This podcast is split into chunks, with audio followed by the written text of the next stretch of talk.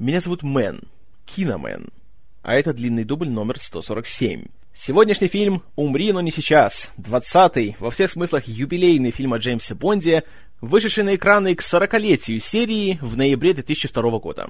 В разработку он был запущен еще до того, как на экраны вышел предыдущий фильм «И целого мира мало», что уже стало традицией для продюсеров Бондианы Барбары Брокколи и Майкла Уилсона. Писать сценарий поручили Нилу Первису и Роберту Уэйду, которые понравились продюсерам на предыдущем фильме. Правда, кроме сценаристов и кроме названия «Бонд-20» у них не было ничего. Никаких идей, никакого вдохновения, никаких задумок. Сценаристы долго думать не стали и снова обратились к Иену Флемингу, вспомнив, что его роман «Мунрейкер» хотя он номинально был экранизирован в 1979 году, но в реальности в том фильме от книги было только что название. Поэтому они перечитали роман и взяли оттуда ключевые моменты. В частности, то, что главным злодеем оказывался уважаемый британский аристократ, и сцена большого фехтования Бонда и этого самого аристократа в клубе для фехтовальщиков. Также из книги Moonraker была взята героиня по имени Гала Брент, которая оказывалась э, противницей Бонда. Правда, ее на протяжении различных версий сценария настолько много раз поменяли, что решили переименовать ее, чтобы никто не начал говорить, что «О, они испортили героиню из книги» и так далее. И впоследствии ее стали звать Миранда Фрост. Правда, и это имя появилось только после того, как на роль была взята актриса. В целом, нужно заметить, что с названиями и именами у фильма, конечно, были некоторые, скажем так, препятствия. Но обо всем по порядку. Кроме Мунрейкера, за вдохновение Первис и Уэйд брали собственный текст из «И целого мира мало», и они решили развить э, тот мотив, где Бонд получал травму при исполнении. И здесь они решили, а что, если бы Бонд провалил свое задание, и его бы взяли в плен, и там его долго пытали? Что бы произошло? Вот, э, исходя из этого, они и написали свой э, первый вариант сценария. И в этой самой первой версии, что интересно, э, довольно немалая часть сюжета происходила в Гонконге. И там уже был введен адский злодей из Северной Кореи по имени полковник Мун и его мерзкий прихвостень по имени Зао. И они по сюжету убегали от Бонда из Кореи в Гонконг, где они искали себе прибежище, а Бонду в их поисках помогала его старая знакомая Уэй Лин из «Завтра не умрет никогда». И даже какое-то время проводились переговоры с Мишель Ео насчет того, чтобы она вернулась и снова сыграла боевую подругу Бонда, что было бы, в принципе, первым разом за всю историю э, всего сериала. Однако Ео, почитав сценарий, все-таки решила, что ей это неинтересно, и решила сниматься в фильме под названием «Искатели приключений», который она еще и продюсировала. И чем меньше о нем будет сказано, тем лучше. В общем, от Уэйлин и от Гонконга было решено избавиться, хотя, что интересно, финал фильма должен был происходить где-то в Японии, на каком-то курорте, и там была бы финальная разборка между Бондом и Муном. А подругой Бонда стала бы уже американская тайный агент по имени Джессинта Джонсон, лучше известная как Джинкс, то есть с глаз. Ну а пока сценарий переживал свои многочисленные мутации и перетурбации, шли поиски режиссера. А, в этот раз искали не только британцев, а вообще всех, кто был бы заинтересован. И были такие кандидаты, как э, Стюарт Бэйрд, бывший режиссер монтажа, э, Стивен Хопкинс, постановщик «Хищника 2», а также, что самое страшное, Брэд Ретнер. Слава богу, последнему никто ничего не доверил.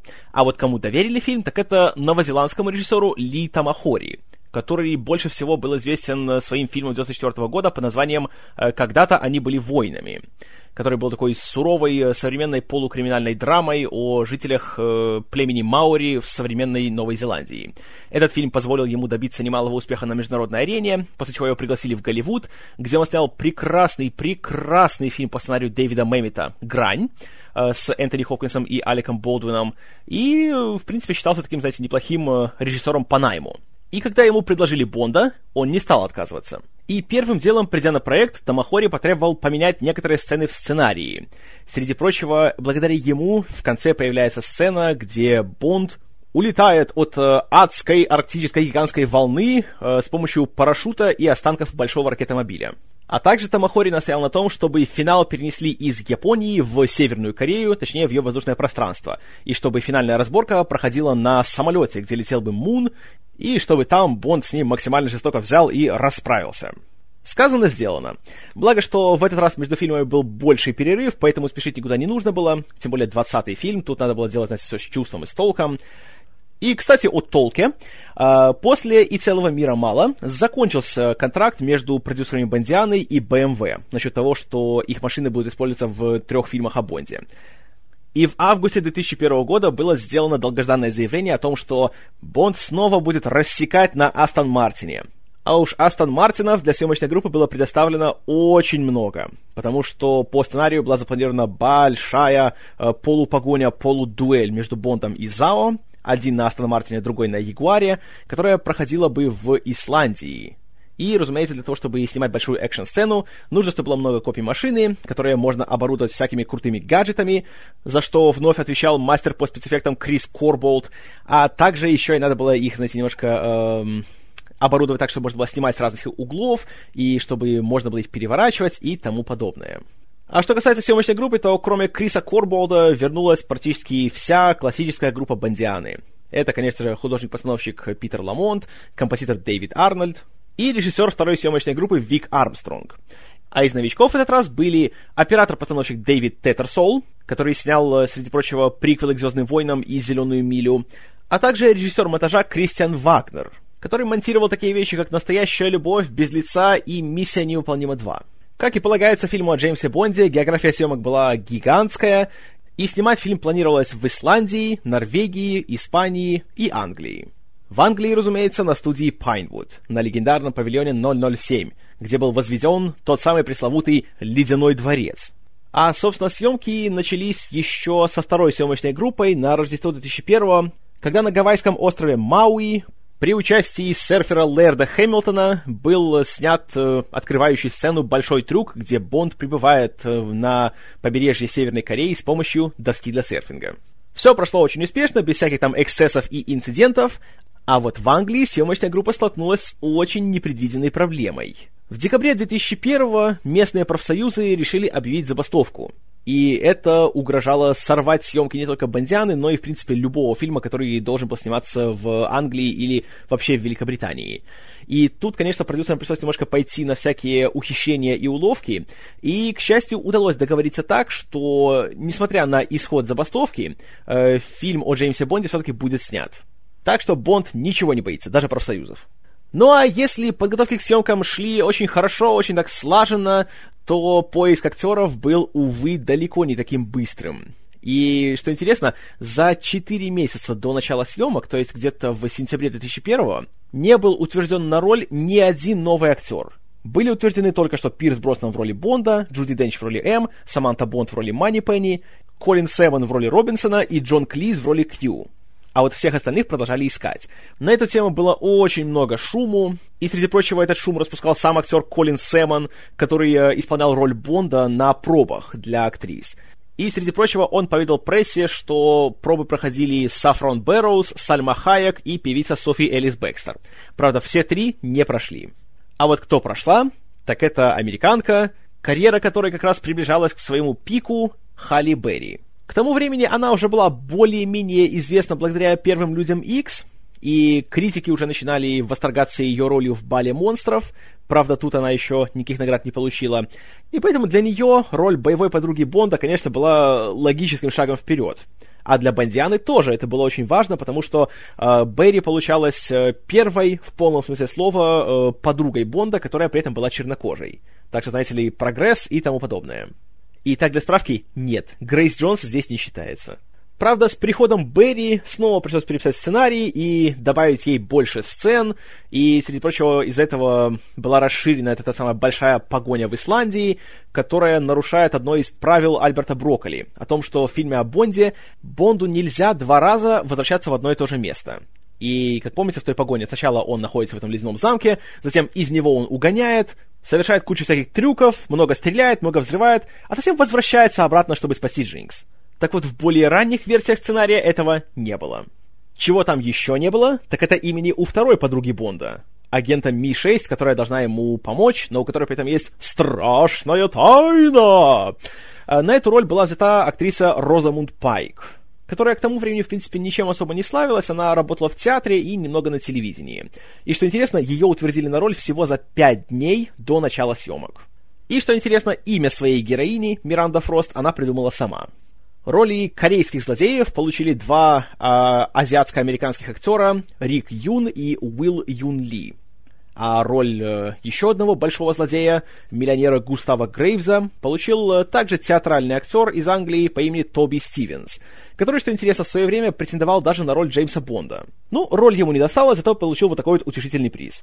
В общем, худо-бедно набрали актеров, э, все уже было готово к старту, и таким образом 11 января 2002 года была проведена по традиции пресс-конференция, где были представлены остальные актеры, выступили продюсеры, выступил режиссер, и в тот же день на студии Pinewood начались съемки Бонда-20 у которого к этому времени все еще не было названия. А появилось оно и было объявлено лишь спустя два месяца, в марте того же 2002 года, когда продюсеры заявили, что фильм будет называться Die Another Day, то есть, э, дословно получается, «Умри в другой раз», ну а у нас назвали его довольно хорошо «Умри, но не сейчас». И вместе с этим заявлением было еще объявлено, что титульную песню к фильму будет писать и исполнять певица Мадонна.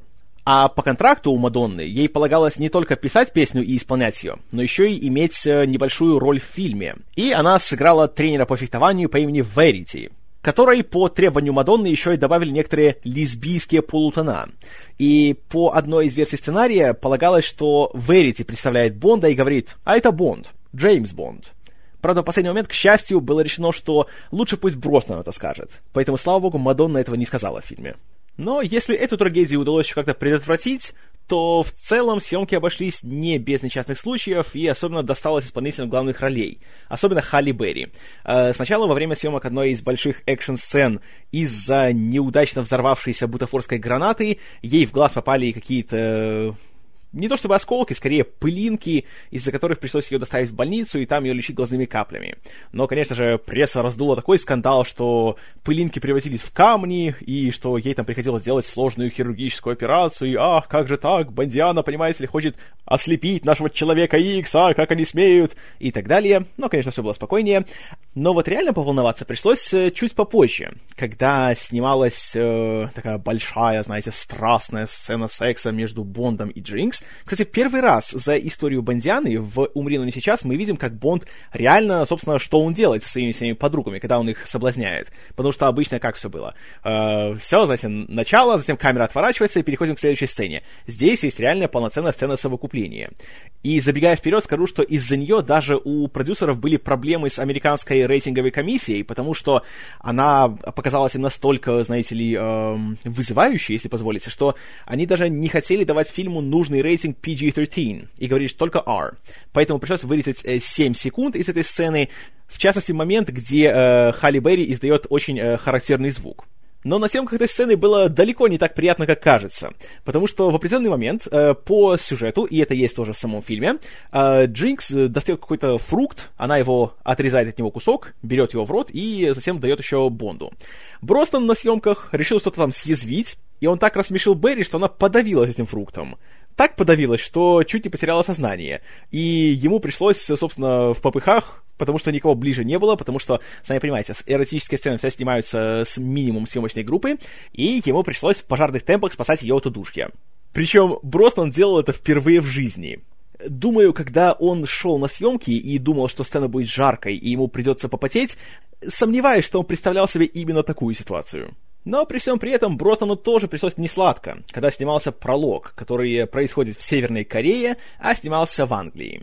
И там происходила большая погоня и перестрелка, где было около полтысячи статистов, и в определенный момент э, Джеймс Бонд должен был совершить такую большую пробежку где-то так метров на 70. Броснан, правда, забыл, что Джеймс Бонд вечно молодой, но Пирс Броснан все-таки, кстати, стареет и для справки на момент съемок ему уже было 49. И он подумал, что «А, что там, пробежать 70 метров? Не буду я ни разогреваться, ни разминаться», и побежал.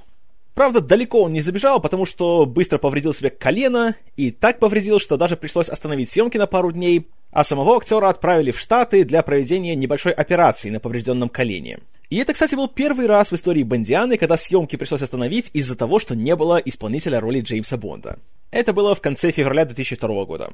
В конце мая того же года у съемочной группы была еще одна большая головная боль.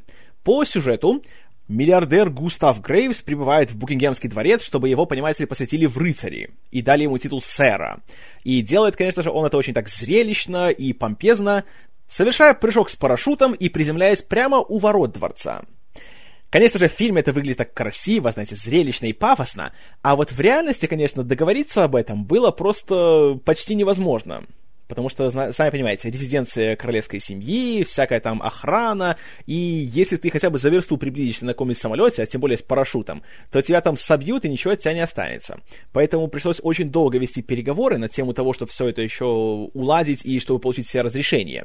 И было даже гораздо сложнее, чем было в прошлый раз добиться разрешения снимать на Темзе. Но когда даже получили все разрешения, случилось форс-мажорное обстоятельство. Умерла королева-мать. Поэтому снимать в дневное время было запрещено, потому что были всякие траурные мероприятия. Поэтому пришлось снимать эту сцену на рассвете. Это, по-моему, было 5 или 6 часов утра, и у съемочной группы было буквально часа полтора до того, как придут первые туристы-зеваки смотреть э, на все эти вот большие пафосные события.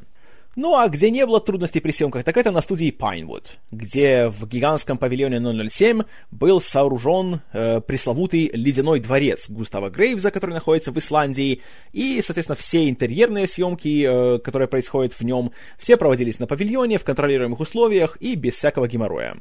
А вот геморроя хватало как раз в самой Исландии и в Норвегии, где снималась большая э, погоня-перестрелка между Бондом и Зао, и снималась она на озере, которое, правда, было не замерзшим, и пришлось его искусственно охлаждать. Но проблема была в том, что это самое озеро было очень близко расположено к морю, и у него было очень повышенное содержание солей в воде, поэтому заморозить его просто так было очень трудно. Даже уже рассматривался аварийный вариант переноса съемок в Новую Зеландию. Но в последний момент было найдено решение. На речке, которая соединяла озеро с морем, просто построили плотину — и это позволило, скажем так, изолировать воду в озере, и, следовательно, она быстрее замерзла. И слой льда, который образовался, был в толщину около двух метров. Поэтому съемочная группа могла спокойно на нем располагаться и делать все, что им потребовалось. Поэтому, следуя славной традиции Бондианы, погоня снималась вживую. И все эти трюки, перевороты, взрывы и тому подобное делались по-настоящему. За что спасибо Вику Армстронгу, Крису Корболду и их командам. Что интересно, самого Бростона в Исландии на съемках не было, потому что он появлялся только что в интерьерных сценах, а во всех наружных сценах его заменяли дублеры. Так что возможность бесплатной тур-путевки в Исландии у него обломалась. Съемки фильма были завершены в июле 2002 года, после чего была начата активная работа над спецэффектами, которых в этот раз должно было быть гораздо больше, особенно компьютерной графики, за что отвечала специалистка по спецэффектам Мара Брайан, которая работала на Бондиане, начиная с «Золотого глаза», а также была запущена грандиозная рекламная кампания для фильма. И, как сейчас помню, в том году Бонд был практически везде. Этому способствовал тот факт, что продюсеры в тот год заключили рекордное количество контрактов со всеми возможными рекламодателями и на, среди прочего, появление продукции всяких известных компаний в фильме, а также на то, чтобы Броснан и Берри фигурировали в их рекламных э, материалах. Поэтому Бонд активно рекламировал телефоны Sony Ericsson, водку Финляндия, часы Омега и еще кучу всяких известных брендов. Конечно, зрители много жаловались, говорили, что как так, понимаете ли, Бонд продался, уже все, ничего святого не осталось. Но при этом, что интересно, э, знаете, какая была сумма всех этих контрактов э, по э, взаимной рекламе? 120 миллионов долларов. Знаете, какой был бюджет фильма «Умри, но не сейчас»? 120 миллионов долларов. То есть только за счет всех этих вот рекламных соглашений продюсеры уже вернули себе производственный бюджет фильма, еще до того, как он вышел на экраны. Поэтому совсем нетрудно понять, почему они пошли на такие сделки. В конце концов, фильм вышел на экраны в ноябре 2002 года, и, скажем так, реакция на него была очень двусторонней. С одной стороны, финансово он прошел прекрасно, особенно в США, где он в очередной раз побил рекорд предшественника, и собрал более 160 миллионов долларов, а мировые сборы перевалили за 430, что, конечно, было прекрасным результатом. А вот в плане реакции общественности, особенно фанатов Бонда, тут, конечно же, все было не так гладко. И большинство людей как раз э, были недовольны фильмом по многим причинам. Во-первых, потому что был бестолковый сценарий, а во-вторых, потому что уж сильно много было компьютерной графики, причем графики посредственной, и в-третьих, конечно, всем мозолило глаза эта самая навязчивая скрытая реклама. Поэтому «Умри, но не сейчас» был успешным фильмом, но вот удачным его мало кто мог назвать. Э, также еще возник большой скандал в Северной и Южной Кореях из-за того, как э, был показан этот регион в фильме. Ну, Северная Корея, само собой, ополчилась на продюсера сразу потому, что, понимаете ли, тут все злодеи северные корейцы, они такие злые, они все такие противные милитаристы, как вы смеете так нас оскорблять? А южным корейцам не понравился финал фильма, где э, наши люди из Ми-6 и из ЦРУ находятся на одной из военных баз в Южной Корее, и там отдают распоряжение местным военнокомандующим.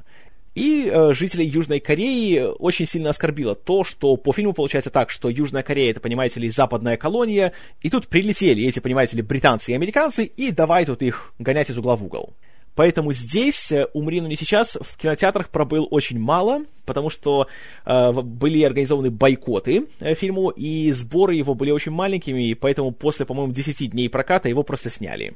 По-моему, конечно, они немножко переборщили, но не согласиться с тем, что фильм, конечно, подкачал, нельзя. И, к сожалению, «Умри, но не сейчас» далеко не самый лучший способ отметить 40-летие Джеймса Бонда.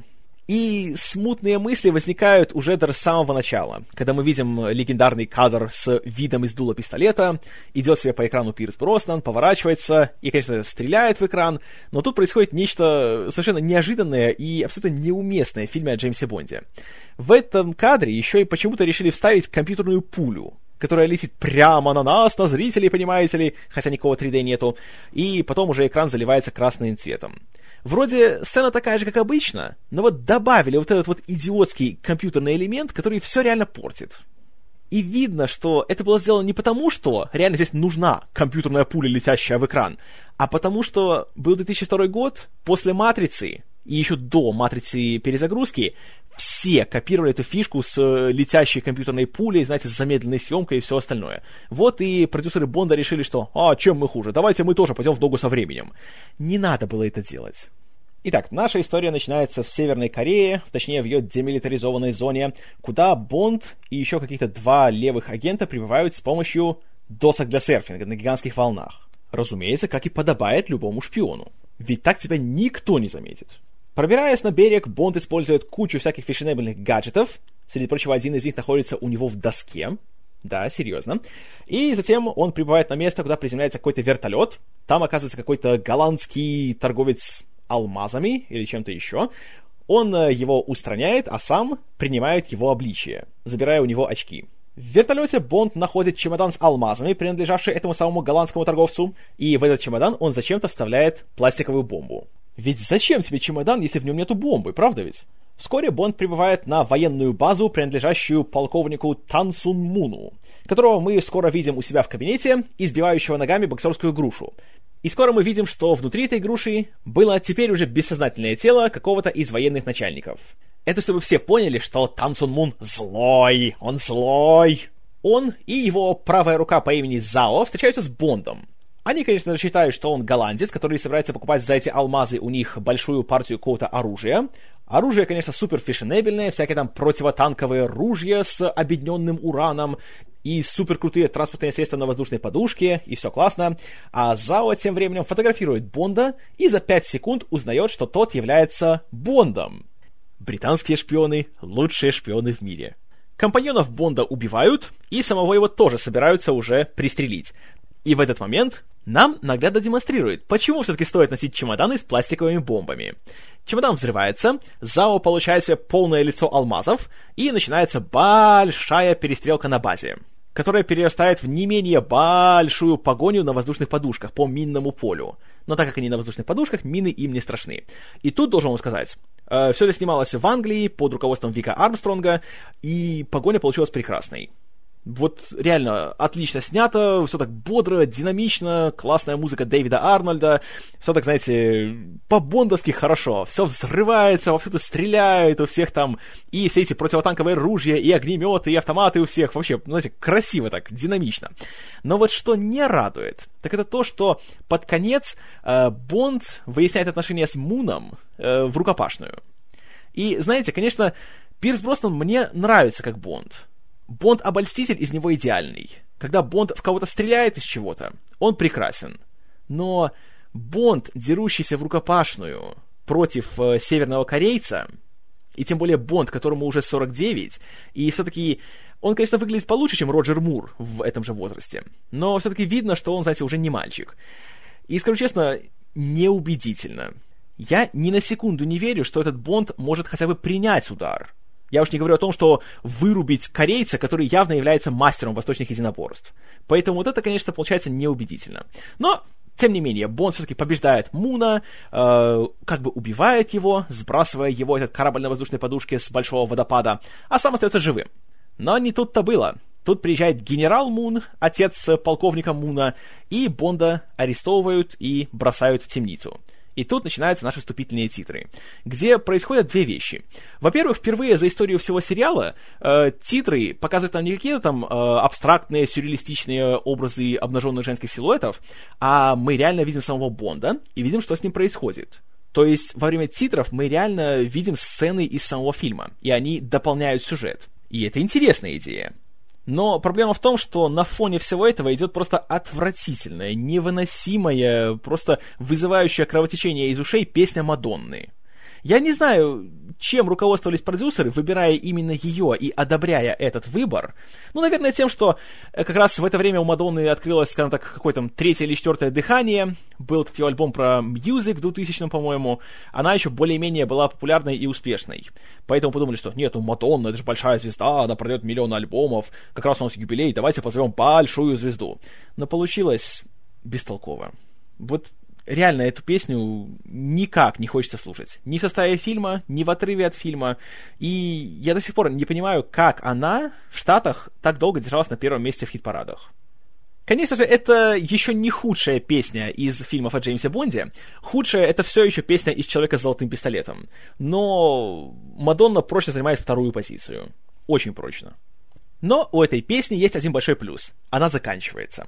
И заканчиваются титры. После этого мы узнаем, что прошло 14 месяцев, то есть чуть больше года, и Бонд все еще находится в своей камере в Северной Корее. И за это время он успел отрастить себе немалую бороду. И, наверное, Броснан не мог не вспомнить, как он играл Робинзона Круза. Но вдруг, неожиданно, Бонда освобождают. Точнее, его обменивают на неожиданно пойманного на Западе Зао, у которого все еще остались алмазы в лице. Э, почему? Но неважно. Бонд возвращается обратно под стражу Ми-6. Он находится в какой-то больничной палате, и, среди прочего, пока он без сознания, мы слышим, что врачи его полностью просканировали и пришли к выводу, что все у него целое, несмотря на то, что его год пытали, и только печень у него осталась поврежденной, потому что надо меньше пить водку Финляндии. Когда Бонд приходит в себя, к нему приходит очень злая М и начинает его отчитывать за то, что, понимаете ли, он вот такой секой запорол миссию, и из-за него пришлось отдать Зао, который был очень ценным пленником, и он там, понимаете, совершил страшный теракт, который убил кучу людей. Там же, что интересно, присутствует Майкл Мэтсон в роли какого-то грубого американца, тоже явно из спецслужб. Забавная история, каким образом Майкл Мэтсон попал в этот фильм. Он просто жил по соседству с Броснаном, и они с ним были друзьями. И когда готовился фильм, просто сказал продюсерам, «Слушайте, у меня есть сосед Майкл Мэтсон. Он сейчас не занят. Давайте, может, подкинем ему работки, а?» Но, тем не менее, в разговоре с М Бонд узнает, что, понимаете ли, мир изменился за время его отсутствия. И, кроме того, оказалось, что кто-то со стороны Ми-6 выдал его корейцам. И поэтому Зао так быстро узнал, кто он такой. Но, тем не менее, Бонда не выпускают обратно в поле и собираются его, понимаете ли, отстранить от службы. Но, несмотря на это, Бонд без каких-либо трудностей сбегает из своей палаты, которая оказывается на корабле в Гонконге почему-то, и он просто так берет, в своих этих больничных лохмотьях спрыгивает э, за борт и добирается весь такой мокрый и небритый до ближайшей гостиницы. Там оказывается, что у него есть какой-то старый связной. И он добивается того, чтобы ему дали лучший люкс в своем заведении, где он, конечно же, быстро бреется, кажется, бритвой Philips, и там ему уже предоставляют и новые документы, и деньги, и тому подобное. Там же приходит к нему массажистка, которую зовут, внимание, «Мирные фонтаны желания». Peaceful Fountains of Desire. Знаете, я, конечно, понимаю, что это традиция бандианы э, делать э, героинь со всякими там игривыми говорящими именами, но тут они уже даже не стараются. Серьезно. Мирные fucking фонтаны желания. Но, несмотря на все это, Бонд от своего большого друга в Гонконге узнает, где найти Зао. Оказывается, что в Кубе, куда Бонд и направляется. И, конечно, вот интересно, что э, Бонд пробыл год в Северной Корее, где его пытали, скорее всего, возможно, узнали всякую информацию, но Ми-6 даже не пытаются за ним следить, как-то его найти, ведь он может представить опасность. Не говоря уж о том, что его же там могли перепрограммировать, промыть мозги, превратить его в этакого засланного казачка, да? Нет, никого не волнует. Он же Бонд. Что с ним может случиться? Поэтому теперь мы уже в Гаване, которую на самом деле снимали в Испании, потому что на Кубу продюсеров никто не пустил. И здесь Бонд снова находит какого-то своего старого связного. И здесь уже начинаются такие остроумные отсылки к предыдущим фильмам и, в принципе, к истории Бонда. Среди прочего, когда он приходит к нему в кабинет, и там они разговаривают о том о сём, Бонд находит у него книгу по орнитологии. И это такая грамотная отсылка, потому что откуда пошло само имя Джеймс Бонд? Потому что это был автор книги по орнитологии, которая как раз была у Иэна Флеминга в его доме Голденай на Ямайке. И кроме этого, Бонд узнает, что Зао находится на острове под названием Лос Органос, то есть органы, где находится какая-то супер новомодная клиника, в которой лечатся всякие большие миллиардеры. И Бонду туда нужно попасть. Однако туда вход только по приглашениям, которого у Бонда нету. Он тусуется в местной пляжной забегаловке, видит там какого-то выпендристого иностранца, который приехал, понимаете, с приглашением в клинику, и находит свою новую жертву. Параллельно с этим он еще видит Халли Берри, которая выпрыгивает из океана и выглядит прямо как Урсула Андрес в «Докторе Ноу». Точно такой же купальник, только вместо белого цвета оранжевый. И так для протокола не имею абсолютно ничего против. Бонд вскоре с ней знакомится, узнает, что ее называют Джинкс, потому что она, видите ли, притягивает к себе всякие неприятности, и у них завязывается быстрое и мимолетное знакомство. И тут мы видим ту самую пресловутую первую в истории Бондианы сцену секса, которая, откровенно говоря, смотрится как-то так... Э, заурядно, что ли. Да, конечно, раньше такого в Бондиане мы не видели, но мы это видели в любом другом фильме, поэтому ничего такого супер особенного нету. Но при этом радует то, что, несмотря уже на почтенный возраст э, и то, что Броснан старше, чем Берри, по-моему, лет так на 13, э, смотрятся они нормально вместе. По крайней мере, такого чувства, как было при Роджере Муре, слава богу, не возникает. И спасибо уже на этом. На следующий день, что характерно, Бонд просыпается один. Опять же, редкий случай. Он находит того самого грубого иностранца, вырубает его, садит его в инвалидную коляску, забирает его билет и проникает на клинику. Там же он использует инвалидную коляску с грубым иностранцем в качестве отвлекающего маневра, чтобы проникнуть внутрь клиники и найти Зао. А, по пути к его палате он проходит через комнату, полную зеркал что не может не напомнить о человеке с золотым пистолетом. А затем он находит Зао, который находится в какой-то супер выпендристой барокамере, он почему-то стал лысым и вроде даже без бровей, и у него какие-то наушники, в которых он изучает какой-то иностранный язык. И непонятно, что с ним происходит. Хотя на экране мы видим какие-то рисунки того, как есть его старое лицо и какое-то новое лицо. И он станет из азиата европейцем. И это, в свою очередь, напоминает э, пролог «Бриллиантов навсегда», где товарищ Блоуфильд пытался сменить свою внешность. Но, как и полагается, Зао резко просыпается и начинается большая драка с Бондом. Опять же, она рукопашная. И, простите, я все еще не верю, что Бонд может обхитрить и побить психованного мускулистого корейца, который в два раза моложе, чем он. Не верю. Но тут э, очень грамотно используется мотив э, того, что все эти камеры для МРТ и тому подобное нельзя брать ничего металлического. И тут э, очень хорошо этот э, принцип магнетизма используется. Это хорошо, вот это интересно. Зао пытается сбежать, Бонд гонится за ним, и тут же оказывается Джинкс, которая тоже далеко не так проста, как казалось. Она убивает директора клиники, у него узнает какие-то данные в компьютере, тоже гонится за Зао, но ничего ни у кого не получается.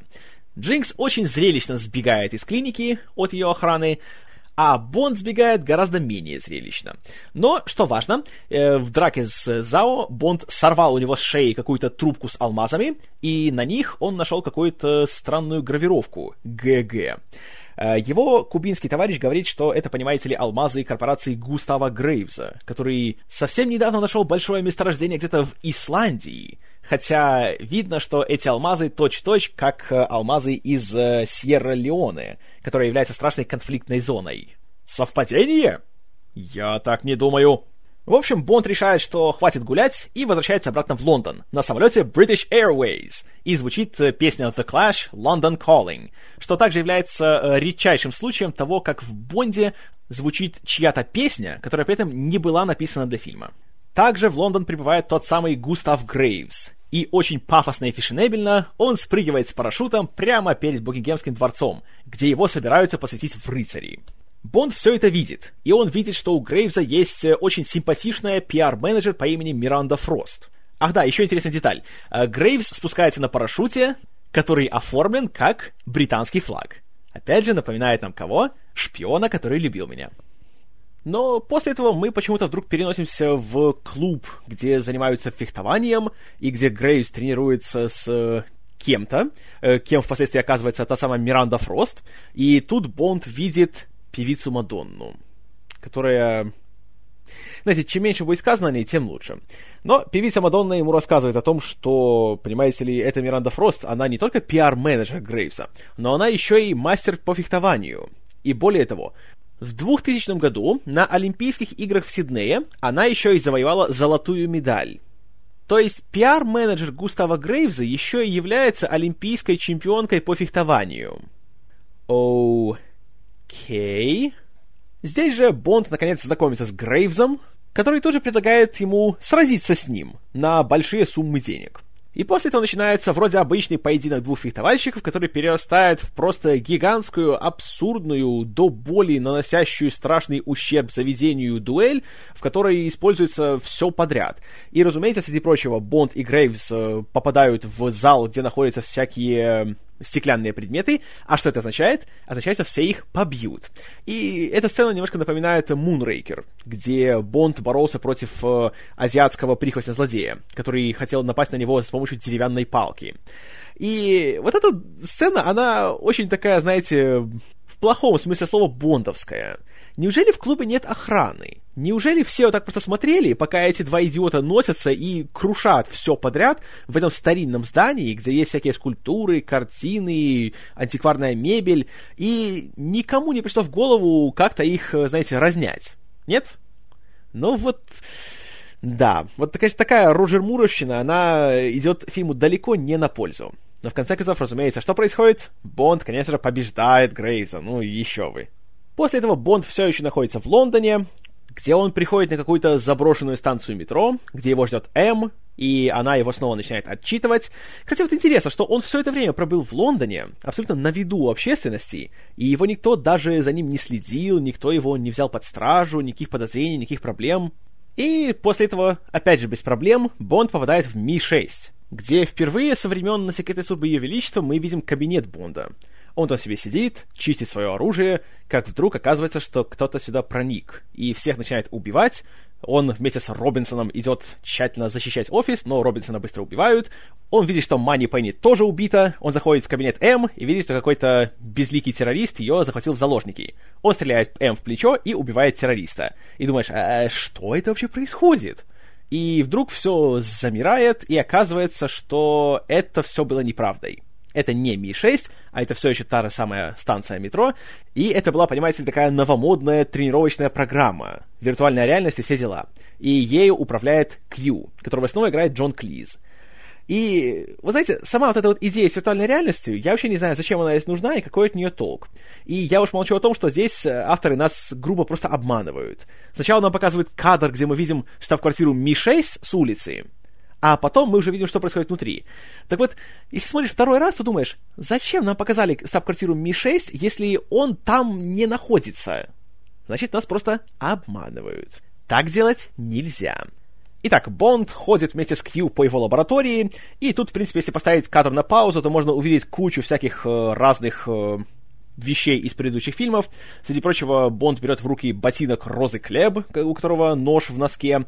Здесь же есть ракетный ранец из шаровой молнии, на стене висит гигантский крокодил, судя по всему, тот, которым пользовался Роджер Мур в «Осьминожке», и еще куча всякого хлама.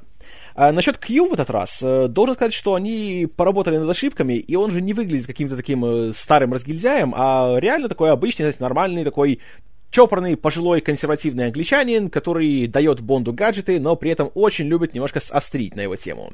И вот тут Клиз смотрится очень даже хорошо. И, если честно, я был бы не против, если бы он дальше играл Кью. Но тут уже актер просто вскоре после этого фильма, насколько я помню, году в 2004 или 2005 просто ушел на пенсию. Поэтому теперь он уже нигде не снимается. Что касается гаджетов, то тут Бонд получает какое-то супер крутое кольцо, которое может издавать всякие там сверхчастотные звуки, которые помогают ему крушить стекло. А также он получает свою новую машину. Новый Астон Мартин, который является невидимым. Да, нам объясняют, что есть такая технология, где с одной стороны есть э, куча камер, с другой стороны есть куча экранов, которые передают изображение с этих самых камер, и это создает иллюзию того, что машины на самом деле нету. Ну, эм... Ладно. Тем временем в штаб-квартире Ми-6 М разговаривает с о, Мирандой Фрост.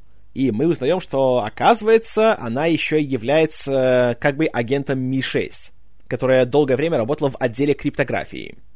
То есть, давайте вспомним. Она является пиар-менеджером Густава Грейвза, которая, в свою очередь, является олимпийской чемпионкой по фехтованию, и которая еще при этом параллельно работала в Ми-6 в отделе криптографии. Окей... Okay. И М посылает Фрост э, на пару с Бондом в Исландию, где у Густава Грейвза в его, внимание, ледяном дворце происходит какая-то новая фешенебельная презентация. И Фрост говорит, что она очень не любит Бонда, и она не поддастся под его чары и будет за ним следить, чтобы он там ничего не начудил. И мы отправляемся в Исландию. И уже здесь, я не знаю, вот зачем они это делают, Значит, нам показывают, как Бонд едет на своем Астон Мартине, который, к счастью, здесь видимый, и мы видим, насколько он крут.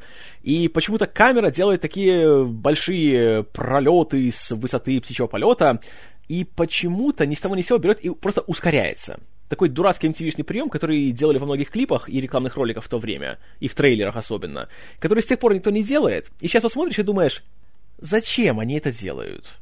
Как и компьютерная пуля в начале, это выглядит абсолютно неуместно, как-то неумело и притянуто за уши. В общем, Бонд прибывает к этому самому ледяному дворцу, его встречает начальник охраны по имени Мистер Килл, и я сейчас не помню имя этого актера, но он засветился в «Братстве кольца», когда он играл главного этого большого орка, который там в финале всех э, рубал направо и налево. И в это же время прибывает сам Густав Грейвс, прибывает на ракетомобиле в Исландии, по льду. Зашибись. Его встречает целая куча его всяких там э, подопечных, среди которых есть российский актер Михаил Горевой, которого в титрах указали как Майкла Горевого. И выглядит он так же, как и в всех остальных своих фильмах. Глупо. Кстати, что интересно, эту роль первоначально предлагали другому актеру из России, Виктору Сухорукову. Но тот почитал сценарий, увидел, что будет с его персонажем, повертел пальцем у виска и послал всех лесом. Вот как после этого можно не любить Виктора Сухорукова, я не знаю. Но мы отвлекаемся. Э, гости собираются, приезжают в этот большой дворец, который является еще и по совместительству гостиницей, где все сделано из льда. Все, все, все, все, все, все, все. Ледяное. Серьезно. И кроме Бонда и Фрост, там же оказывается еще и Джинкс, которая не упускает шанса пообмениваться всякими двусмысленными пошлыми фразами с Бондом. В это же время в дворец приезжает еще один гость. Правда, он заходит не через парадный вход. Это Зао, который приходит к Грейвзу, и тут там-там-там! Страшный поворот сюжета. Мы узнаем, что Густав Грейвс никакой он не Грейвс, а на самом деле это тот самый полковник Тан Сун Мун, который предположительно погиб в прологе. И он так выглядит, потому что он на той же Кубе, в том же острове Лос Органос, прошел какую-то супер новую и фешенебельную терапию по, внимание, пересадке генов. Пересадке генов. И вот тут возникает сразу логический вопрос. Значит, 14 месяцев назад еще никакого Грейвза не было. Был только полковник Мун. Сидел он себе в Корее, жил и не тужил, продавал оружие и получал большие деньги. После его как бы смерти прошло чуть больше года. Значит, за это время он успел насобирать кучу денег, чтобы отправиться на Кубу, там пересадить себе гены, создать свою новую корпорацию под новым именем, найти эти самые алмазы из Сьерра-Леоне, перевести их в Исландию, официально заявить о том, что он нашел новое месторождение, насобирать себе капитал и дослужиться до того, чтобы королевская семья еще и захотела предоставить ему титул сэра. За год. Вот с кого надо брать пример. Пример того, как не пишется сценарий к фильму о Джеймсе Бонде. Но дальше больше. Тем же вечером Грейвс устраивает большую презентацию своего нового спутника под названием Икар, который работает на основе, да вы угадали, алмазов. И Икар с помощью энергии алмазов может излучать тепло, причем такое тепло, что можно сжечь что хочешь. Но он собирается использовать его, конечно же, для благотворительных целей. То есть, подождите, за год он успел не только создать корпорацию, э, значит, насобирать кучу денег, э, продавать алмазы, но еще и успел разработать, произвести и запустить на орбиту в тайне от всего мира спутник, работающий на алмазах и потенциально используемый как оружие массового поражения. За год. Вскоре после этого Бонд использует свою невидимую машину, чтобы забраться на тайную базу Грейвза, которая находится в этом самом ледяном дворце. И вот еще один, знаете, такой момент. Машина невидимая, но это не значит, что она совсем бесшумная. И даже если она, вот ее не увидишь, особенно там на фоне снега и все остальное, я не верю, что эти охранники не слышат, как по снегу, скрипучему такому, знаете, хорошему такому, едет Астон Мартин, пусть даже на холостом ходу, но двигатель-то работает. Услышишь же. Но нет, они не слышат. Потому что машина невидимая, значит, ее нельзя услышать, конечно же. Эх, в общем, Бонд забирается внутрь, видит, что у Грейвза появился какой-то новый супер-гаджет, какая-то адская электроперчатка, а затем оттуда убегает, не без помощи Миранды Фрост. В то же время Джинкс тоже забирается в эту самую тайную базу. И вот еще один момент. В первой половине фильма у нее все было схвачено. Она обставляла Бонда на каждом шагу, и все у нее было так классно, знаете, она все делала это с такой легкостью, и все было хорошо спланировано. Здесь же она как страшнейший новичок. Поддается на самые простые уловки и находит Зао, который тут же ее избивает и начинает ее пытать. Пытать ее, как в Голдфингере, привязав ее к столу и давай запускать очень медленно движущийся лазер. Но тут, конечно же, что происходит? Прибывает Джеймс Бонд, который проплывает сюда под льдом, в Исландии, ночью, под водой, которая ледяной температуры. Вскоре он находит Джинкс и собирается ее освободить. Но тут появляется мистер Килл, и у них начинается драка, во время которой лазер размножается, и уже есть куча компьютерных лазерных лучей, и начинается еще один рукопашный бой. Я не знаю, почему они решили, что Бонд везде со всеми должен драться в этом фильме потому что Броснан в очередной раз не впечатляет, особенно против такого гигантского жлоба. И да. Джинкс в это время, опять же, она привязана к столу, и она только кричит, что «Быстрее, понимаешь, убивай его, спасай меня, давай, это, что ты там делаешь?» и тому подобное. Это раздражает. Простите, как-то к героине и к актрисе в этот момент сразу все симпатии берут и пропадают.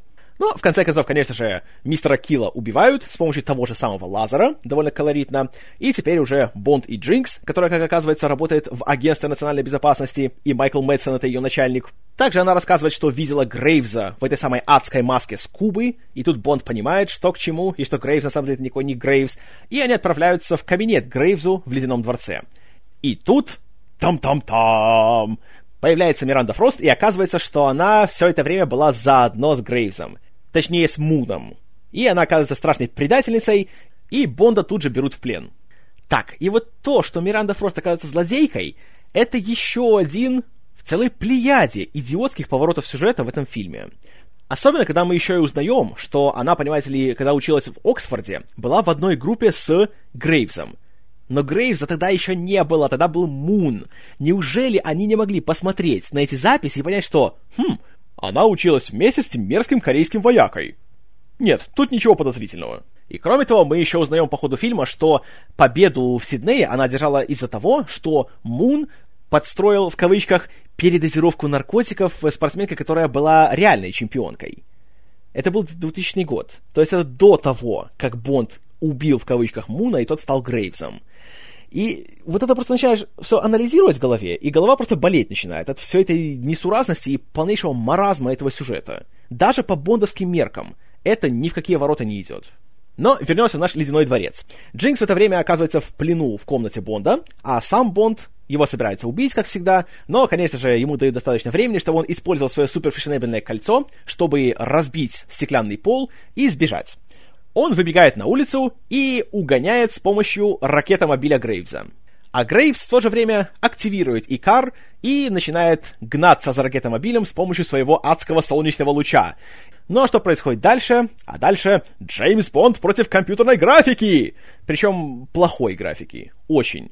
Даже в момент выхода это смотрелось посредственно. Особенно на фоне атаки клонов, которая вышла тем же летом. Атака клонов, конечно, тоже, там, знаете, спецэффекты были далеко не совершенными, но то, что сделано здесь, под руководством той же Мары Брайан, это, особенно сейчас, как если смотришь, это просто позор. Есть видеоигры, которые выглядят лучше, чем спецэффекты в этом фильме. И что происходит дальше, это просто даже словами не описать, насколько это маразматично. В общем, Бонд доезжает на ракетомобиле до какого-то гигантского ледникового обрыва, ракетомобиль с него свисает, а Икар в это же время отсекает своим лучом целый кусок этого большого ледника, который падает в воду и вызывает страшнейшую гигантскую волну. Что происходит дальше? Бонд ведь должен умереть. Но нет, не тут-то было. Бонд использует куски ракетомобиля и парашют, который в него встроен в качестве тормоза, и таким образом он повторяет свой трюк из начала фильма, где он использует одну из панелей ракетомобиля в качестве доски для серфинга, и на, с помощью парашюта он держится в воздухе, и таким образом он едет на этой большой волне. И как это выглядит, это просто словами не передать, насколько это плохо отвратительнейшие спецэффекты, абсолютно потерянно смотрящийся Броснан. И это смотришь, и просто стыдно за создателей, что в 2002 году они вот такую вот ахинею решили показать себе на экране. Ну а тем временем Джинкс все еще находится в номере Бонда в Ледяном дворце, и она все еще в ловушке. Бонд же добирается обратно до дворца. Интересно, что он уже давно высох. Он снова забирается в невидимую машину, и это замечает Зао у которого, оказывается, есть тоже своя суперкрутая машина. У него есть свой ZAO-мобиль, который является зеленым Ягуаром новейшей модели, по-моему, как там XKR это называется, или как. И более того, в ZAO-мобиле тоже есть куча крутых гаджетов. И начинается еще одна большая экшн-сцена. Э, большущая погоня-перестрелка между Бондом и Зао. Он на Астон Мартине, Зао на Ягуаре. И вот, понимаете, Сами эффекты хороши, сами трюки хорошо поставлены, хорошо выполнены, интересно сняты, хотя, опять же, вот эти вот дебильные MTV-шные ускорения камеры, они просто повышают жажду убивать. И вроде все нормально, по-бондовски, знаете, так, в таком традиционном классическом стиле. Но проблема в том, что эта сцена абсолютно здесь ни к чему. Бонд уехал из дворца, Бонд вернулся в дворец. Бонд погнал из дворца, Бонд возвращается обратно в дворец. Вот вся эта чехарда, она реально портит картину. И прав был Альберт Брокколи, когда говорил, что не надо возвращаться два раза в одно и то же место. И мы видим почему. Завершается все снова в этом самом дворце, который уже начинает плавиться, и все заполняется водой, и Джинкс уже скоро утонет. Бонд с помощью хитрости и невидимой машины обманывает Зао, тот э, очень жестко погибает, а Бонд, разумеется, ломает ко всем чертям свой Астон Мартин, спасает Джинкс, и все у него хорошо. А тем временем Икар полностью уничтожает Ледяной дворец, и плевать, что там еще были какие-то гости, и что Грейвс, он же Мун, уже на весь мир себя, по сути, выдал, и теперь у него уже никак не скрыться. А, кого это волнует? Джинкс и Бонд отправляются в Южную Корею, на американскую военную базу, где их ждут уже М и Майкл Мэтсон, и они узнают, что Мун вместе с Мирандой Фрост и Михаилом Горевым находится где-то в Северной Корее. Поэтому Бонд и Джинкс отправляются за тем, чтобы их достать. Отправляются с помощью каких-то мини-самолетов. Ладно. Муна и его отца генерала Муна находят на какой-то авиабазе, но Бонд не, не успевает его нормально застрелить, поэтому они вместе с Джинкс забираются на самолет. На самолете Грейвс говорит Муну, что он является тоже Муном, но генерал Мун его не принимает, поэтому Грейвс его убивает своей адской электроперчаткой. Ну а дальше уже в интерьере самого самолета у нас параллельно начинаются две большие разборки. Джинкс против Миранды и Бонд против Грейвза Муна. Все происходит внутри самолета. Параллельно с этим мы видим кадры того, как Икар начинает атаковать демилитаризованную зону между двумя Кореями. Опять куча плохой компьютерной графики. Опять два очень неубедительных боя в рукопашную. Хотя как раз вот эта женская драка, она еще более-менее смотрится. Как бы обе девушки довольно-таки атлетичные и, в принципе, почти веришь в то, что они это все делают сами, а вот Бонд против Грейвза, это, простите, нет. Оба актера как-то так смотрятся довольно вяло и неловко, и... Но опять же, все когда так вымучено это выглядит, и к концу просто уже становится скучно. Но, конечно же, в последний момент злодеев убивают, говорят всякие крутые каламбуры, останавливают Икар, а самолет сам оказывается уничтоженным, но, конечно же, Бонд и Джинкс успевают из него спрыгнуть и, более того, еще забрать гигантский запас бриллиантов Грейвса. Так что все у них будет хорошо. Ну а под конец мы еще видим, что в штаб-квартире Ми-6 все тоже хорошо, и Мани Пенни сидит себе скучает у себя в своем этом предбаннике, как вдруг к ней приходит Бонд и начинает ее всячески домогаться. Но перед тем, как фанаты могут вздохнуть с облегчением и сказать, ну все, всего 20 фильмов потребовалось, но он это сделал, он ее добился, э, мы узнаем, что это тоже является виртуальной реальностью. И вот тут возникает вопрос. Э, собственно, для чего вообще вот такая вещь была включена в программу для тренировки агентов? Вопрос, конечно, риторический. И в итоге мы имеем, по сути, половину хорошего фильма о Джеймсе Бонде. Проблем у «Умри, но не сейчас» очень много. В первую очередь, конечно, это сценарий, который здесь явно склеивался из кусков и дописывался в ППХ, и такой вещи, как цельность, в нем нет и в помине. Начало у него очень хорошее, очень такое многообещающее. И сам элемент того, что Бонд проваливает задание, что его берут в плен, что его пытают, потом он возвращается. Из этого можно было бы реально сделать оригинальный, очень интересный, очень даже, я бы сказал, глубокий эмоциональный сюжет.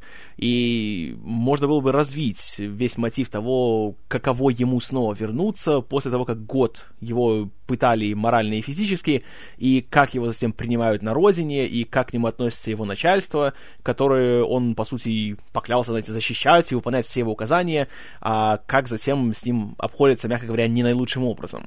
Это все можно было бы сделать, и можно было бы развить, и получилась бы классная драма. Но, к сожалению, дальше 10 минут эту тему никто не развивает. А потом начинается стандартный, еще один такой, откровенно говоря, безмозглый фильм о Джеймсе Бонде. А, первая половина, она хороша тем, что в ней есть какой-то такой э, приключенческий дух, есть постоянная смена мест действия, есть э, относительно колоритные персонажи, есть какой-никакой юмор, хотя и тот не всегда срабатывает, но все-таки смотришь и интересно. И при этом есть еще чувство, что сюжет куда-то к чему-то ведет. Но как только Бонд возвращается в Англию, как только происходит эта его большая битва с Грейвзом, то после этого сюжет стопорится, и фильм просто катится с горы. И начинаются всякие глупости. Вот это, конечно, не очень. Во-вторых, Бростон в этот раз я, конечно, не скажу, что он выглядит плохо. Он нормально выглядит. И видно, что все-таки у него еще какой-никакой задор остался. Но в экшн-сценах он реально не срабатывает. К сожалению. Годы берут свое, и он и так никогда в рукопашных сценах хорошо не смотрелся. Ну, за исключением, наверное, последней драки против э, Шона Бина в «Золотом глазу». Вот это было хорошо, реально, было интересно. А все остальное как-то не особенно. И здесь он смотрится особенно вяло, тем более, что он дерется против, знаете, жестких мускулистых корейцев, и на этом фоне он смотрится еще хуже, к сожалению. Ну и, конечно, самая большая проблема в плане экшена у фильма — это компьютерная графика. Во-первых, она сама по себе очень некачественная. А во-вторых, это, в принципе, идет против самого духа Бондианы. Потому что чем всегда выделялись фильмы о Джеймсе Бонде? Тем, что в них экшен строится на каскадерских трюках, которые делаются вживую. И именно этим они всегда впечатляли, и именно в этом плане они всегда задавали планку для всех остальных. А здесь же, по сути, Бондиана решила пойти вслед за другими, вместо того, чтобы все остальные шли вслед за Бондианой. И это было ошибкой. Такие какие-то довольно немощные попытки следовать моде, Опять же, вот это изменение заставки в начале, использование всяких э, дурацких MTV-шных э, приемов операторской работы, и, конечно, компьютерная графика, это все не пошло фильму на пользу. Фильмы о Бонде, они, в принципе, лучше всего срабатывают тогда, когда они делают свое дело, а не когда они пытаются отчаянно имитировать какую-то моду. Но, опять же, вспомним того же Мунрейкера, который делался под влиянием успеха «Звездных войн». Вот то же самое получилось здесь. В остальном же, Получился такой довольно заурядный фильмец о Бонде. Насчет актеров ничего плохого, в принципе, не скажу. Халли Берри, конечно, лучше выглядит, чем играет. И в первой половине, конечно, она была гораздо лучше, чем во второй. И не радует то, что сначала, знаете, она такая вся крутая, такая таинственная и уверенная, а затем становится беспомощной и только ждет, пока Бонд ее спасет. Это, конечно, был шаг назад. Э, Роза Мундпайк меня тоже порадовала. Хотя, конечно, роль у нее была бестолковейшая на самом деле. И не поддающаяся никаким законам логики, но она нормально справилась. И, по крайней мере, благодаря этому фильму на нее все обратили внимание, и с тех пор она стала появляться в фильмах получше. Тоби Стивенс и Уилл Юн Ли в роли одного и того же злодея. Ну, опять-таки, потому что сам персонаж получился довольно-таки картонным, то, следовательно, и актерам тут играть нечего. Стивенс, конечно, переигрывает до боли, уже ближе к финалу, начинает там пучить глаза и говорить всякие пафосные фразы, но как-то не знаю, получился какой-то такой... Он не то что плохой, просто никакой. Он не запоминается. По крайней мере, для меня. Ну, а старая гвардия, Джуди Денч, Джон Клиз, Колин Сэмон даже, нормально смотрится. Не, ничего такого, знаете, супер отличного, шикарного, хватающего звезды с неба, но и ничего плохого. Просто отработали люди свои деньги, поработали на совесть, и спасибо им за это. И в конечном итоге фильму «Умри, но не сейчас» я поставлю как и полагается половине хорошего фильма, половину от своей шкалы. 5 баллов из 10. И нет, не рекомендую. К сожалению, все-таки это не то празднование юбилея Бодианы, которое хотелось увидеть фанатам. И мне тем более. Так что этот фильм я все-таки рекомендую вам пропустить. Ну а что думаете вы? Как всегда, буду рад почитать в комментариях. Джеймс Бонд вернется в фильме «Казино Рояль», а я вернусь в длинном дубле номер 148. А до тех пор, спасибо за внимание, с вами был Киномен, и просто поразительно, что в наши дни можно сделать с помощью фотошопа.